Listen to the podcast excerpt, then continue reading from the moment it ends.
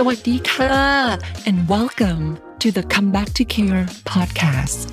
I am your host, Nat Nada Vikitsreth, a decolonized and licensed clinical psychotherapist, somatics and social justice practitioner, and founder of Come Back to Care, a dot connector, norm agitator, and lover of liberation.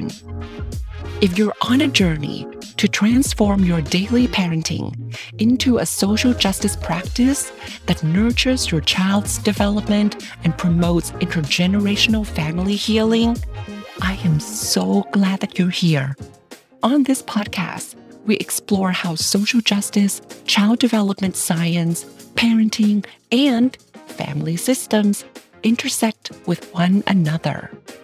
If you've been looking for ways to align your parenting with social justice values, you're in the right place. Together, we find our way back to our true home. We come back home to our body and the goodness within. We come back to our lineage and come back to care together. So come curious and come as you are. Let's move at the speed of care and let's do this. Welcome to the 10th episode of the Come Back to Care podcast. This episode is part two of the Talking to Your Kids About Race in Ways That They Get and You Don't Sweat series. If you haven't listened to the previous episode, there are lots of nuggets to digest there, especially about some of the things you might want to know before talking to your little one about race and racism. In this episode, I'm sharing with you the top four questions I've gotten from parents like you over the years about having the race talk with toddlers and preschoolers. The questions that I'm going to explore and unpack with you in this episode are What do I say if I don't want to quote unquote traumatize them? How do I even start the conversation if they don't ask me about race and racism? What do I say if my child said something racist or oppressive? And the final question What do I say when I actually don't know the answer? Or when I don't have the time and energy, even though I'm really committed to anti oppression parenting? The responses to these four questions have been tried and tested by the parents and families I've had the honor of working with over the years. I have so much gratitude for their collective wisdom. And I'm intentional about calling them my responses instead of answers because these responses are simply invitations for you to get curious about your own action and experiment. They are not the answers. All right, let's go to question number one. What do I say to my child if I don't want to quote unquote traumatize them? First of all, the fact that you're asking this question tells me how much you care about your child and that you want to protect them from hurt and harm. That's a great place to start. And the way to protect them from getting overwhelmed by the world's oppressive and violent reality while still having this conversation is to have it in trauma sensitive and developmentally informed ways. That means some understanding of child development during toddler and preschool years can go a long way. One way that it looks like in practice is that you stick to concrete details or the what and what happened instead of abstract reasons or the why. In other words, be the Pope, not the Holy Father. Olivia Pope from Scandal. Mm-hmm.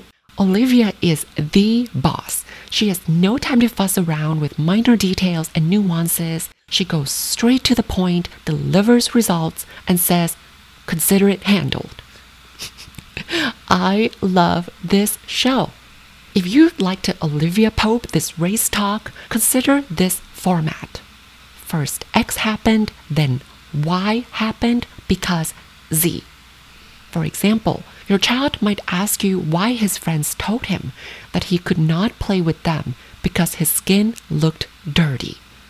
After gathering some information and calming the urge to call those friends' parents on the phone, you might try the first X happened, then Y happened because Z. It might look like this. First, Josh and Tom said you couldn't play with them on the swings. Then they said your skin looked dirty. I'm guessing that Josh and Tom noticed that your skin color was different and they thought that your darker skin meant you're different from them and not as good as them. When people treat you differently because of the color of your skin, it's called racism. If you notice that your child is still engaged in the conversation with you and they're still curious, you might want to expand what you just shared. You might use a framework I called the four S's of conversation building blocks to custom build a conversation that fits with your child's development and understanding. The four S's are self, safety, sense making, and solution. Briefly, self means checking in with your bandwidth, energy level, and boundaries to see how much you can be present during this conversation. Do you need to pick another time or can you do it now? Safety means ensuring that your child feels safe using your words and body language. Sense making means explaining things in ways that your child can understand while calling racism for what it is racism. And solution means coming up with an action plan that your child can safely use when a situation comes up again in the future. Here's an example of how the four S's fit together. The first X then Y because Z is essentially the third S, which is sense making, because you named that act of social exclusion based on skin color for what it is, which is racism. So, sense making, check. You might continue the conversation if your other S, which is self, is still feeling energized and generative. Then you might use another S, which is safety, by saying, It's so heartbreaking that you couldn't play with your friends because of racism. Because in fact, your darker skin doesn't make you less special than Josh or Tom. You're safe with me now, and I love you. Your skin is not dirty, just like mine isn't. You know who else share or has the same skin tone? Your grandma and your great grandma too. Then you might wrap up the conversation with the final S, solution. It might go something like Next time your friends do this again, you can tell them that your skin color is darker because you have more melanin than they do. If you'd like more inspiration, Dr. Beverly Daniel Tatum has a beautiful TED Talk where she explained melanin to her three year old son. I'll put the information in the show notes for you. When a conversation has these four S's, it's likely that you're guiding the conversation in ways that don't go over your child's head. By keeping the conversation brief and focused on concrete details, your toddlers and preschoolers can flex their emerging cognitive development and make sense of this large concept of race and racism in a bite sized way. Also, you'll see that the emphasis is on reassuring your child that they're safe and loved without sugarcoating or bypassing the reality of racism and other prejudices. For more information on the four S's of conversation building blocks and how you can use them to talk to your kids in ways that they get and you don't sweat, please visit comebacktocare.com slash race talk. It is also important to remember that you're not going to address every nuance of systemic racism and oppression in one conversation. I hope not. Your conversations are about planting seeds and watering those seeds every day. No need to address all the things all the time, right here, right now. I hope that both the brief overview of the four S's of conversation building blocks and the first X then Y because Z give you a concrete yet flexible framework to play with while you're building your own version of the race talk. I'll be sending you all my Olivia Pope energy your way.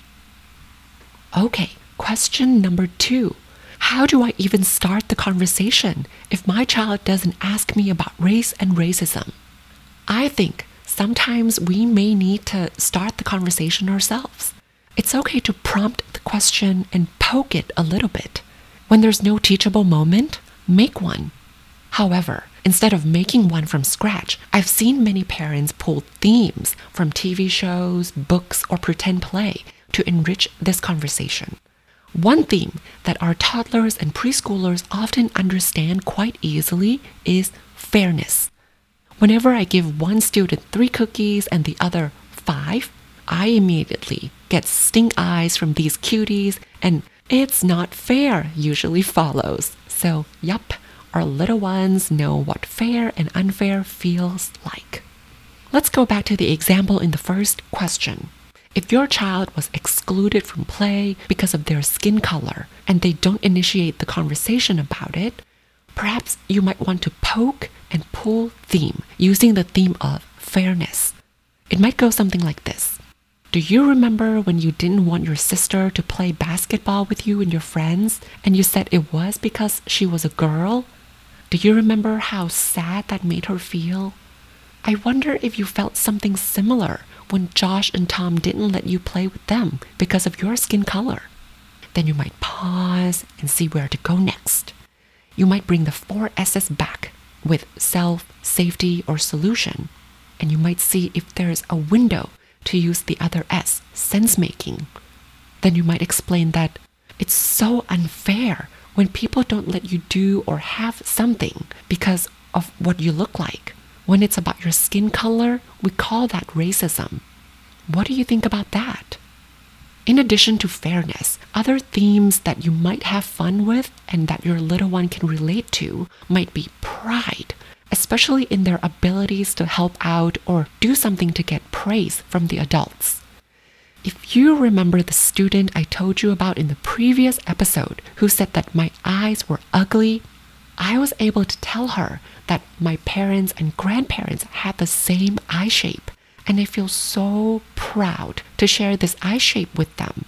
And that piece of information about pride got my students so curious about Thailand, the food we eat, the language we speak, and so on. Another theme would be about feelings and ways to help someone feel better after they were hurt. I think this one is so special. I still remember in my classroom years ago when one student was crying and their friend came over and gave them a big hug. And I said, Oh, how kind of you to have Kanaya out. Then 12 other four or five year olds swarmed in and gave Kanaya a hug too. Isn't that sweet? And I bet you might have tried a few of these ideas out already when you point out in books or TV shows what each character was feeling and doing. It's okay to name racism and make it explicit. Perhaps you ask your child if they've seen their friends who are racialized differently get treated differently, or if it were them, how would that make them feel? These are some of the ways to get the conversation about race going and nurture that emerging empathy in your little one too. So that's poking and pulling themes. But I must say that when I started out as a new teacher and a new therapist way back when, especially having just moved to the US from Thailand, I was a mess. I didn't know what to say. I often froze and then just ignored the conversations. And I don't mean to be cheesy, but with practice, lots of practice, I got so much better over the years. And when I say practice, in my case, it was in front of my bathroom mirror, practicing my elevator pitches about Indigenous Americans' history, Rosa Parks, and so on, and feeling like Issa Rae from Insecure. This bathroom mirror rehearsal was where all of my readings on social justice and my political analyses came in very, very handy. The more difficult part was and still is is when I look into the eyes of the black, indigenous, and children of color that I work with and that I love with my whole heart. I tell them how loving and lovable they are every day. Then I have to tell them that the world might see them differently because of the skin colors, medical conditions, and disabilities or different abilities. So for me, it's nice to have those elevator pitches in the back of my mind to fall back on so that when I have this race talk with my students, I can speak from my heart. And that's our work of being a decolonized and embodied parent, right? We speak what we know in our brain from our heart. And I think awkwardness and imperfection are so much better than inaction. Question number three What do I say if my child said something racist or oppressive? I get this question almost every week. Parents often tell me that their toddlers and preschoolers are so amazing at picking the worst time to ask a person in a wheelchair what happened to them or ask a femme presenting person with short hair if they were a man or a woman. Does that resonate with you? There is a great reason for this. Toddlers and preschoolers love noticing and describing physical traits and they see those traits in themselves and others, and they love pointing that out. This curiosity happens around the same time that they might like exploring or talking about their body parts, including penis and vagina, too. This curiosity is developmentally on point. However, when that happens, we often get flustered or embarrassed. Then we might automatically shut the conversation and this curiosity down by saying things like, It's not polite to say that. Go say sorry right now. You get the idea. When that happens over and over again, our little ones learn that it might be best not to talk about gender, disability, race, and so on. Then what do we have? Color blindness. Instead of shutting down the conversation, my most favorite thing to say is, hmm, what else? Really? Only girls can play pretend cooking in the kitchen? Hmm, who else can cook? Let's look at different examples of chefs and find people from all genders to see who else can cook. So, hmm, what else is simple and works like a charm? Final question. Okay, but what do I say when I actually don't know how to answer? Or when I don't have the time and energy even though I'm really, really committed to anti oppression parenting. I know how hard you're working. Anti oppression or decolonized parenting involves honoring real survival needs and embracing messy imperfections too. Instead of aiming to have a smooth conversation about race with all the right historical facts, why don't we release that pressure of perfection and aim for honesty? saying, I don't actually know the answer to your question. Can we look it up together? Or, I'm so tired from work and I need a minute to zone out. Let's talk about this after dinner because it's important to me too. It's absolutely okay. You're modeling boundary setting and teaching your little one to not say yes to everything. I'm still working on these two skills too as a grown up. And you can start teaching this important lesson now by leading with your example. That means you can be honest about how you're feeling as well without trying to hide your rage, grief, or frustration. Perhaps you can say, I'm so sad about people hurting each other because their skin color is different. I need to cry or breathe or go for a walk. Would you like to do that with me? My point is, your honest emotions can be a teachable moment that we call co regulation. By showing your child how you cope with your emotions, you're also supporting their social and emotional development. All right, these are all the four questions and responses. I hope they spark even more curiosity and commitment in your heart to disrupt white supremacy, one conversation at a time.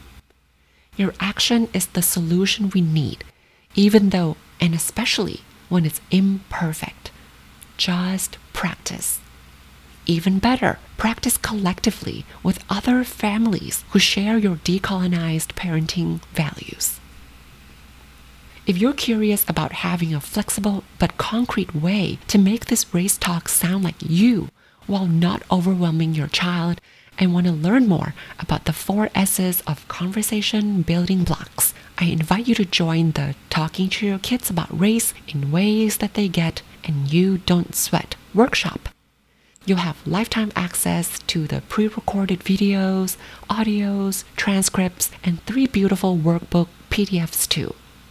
Please visit comebacktocare.com slash racetalk for more information. It's comebacktocare.com slash racetalk. And I can't believe that next episode is our final episode for season one. Wow.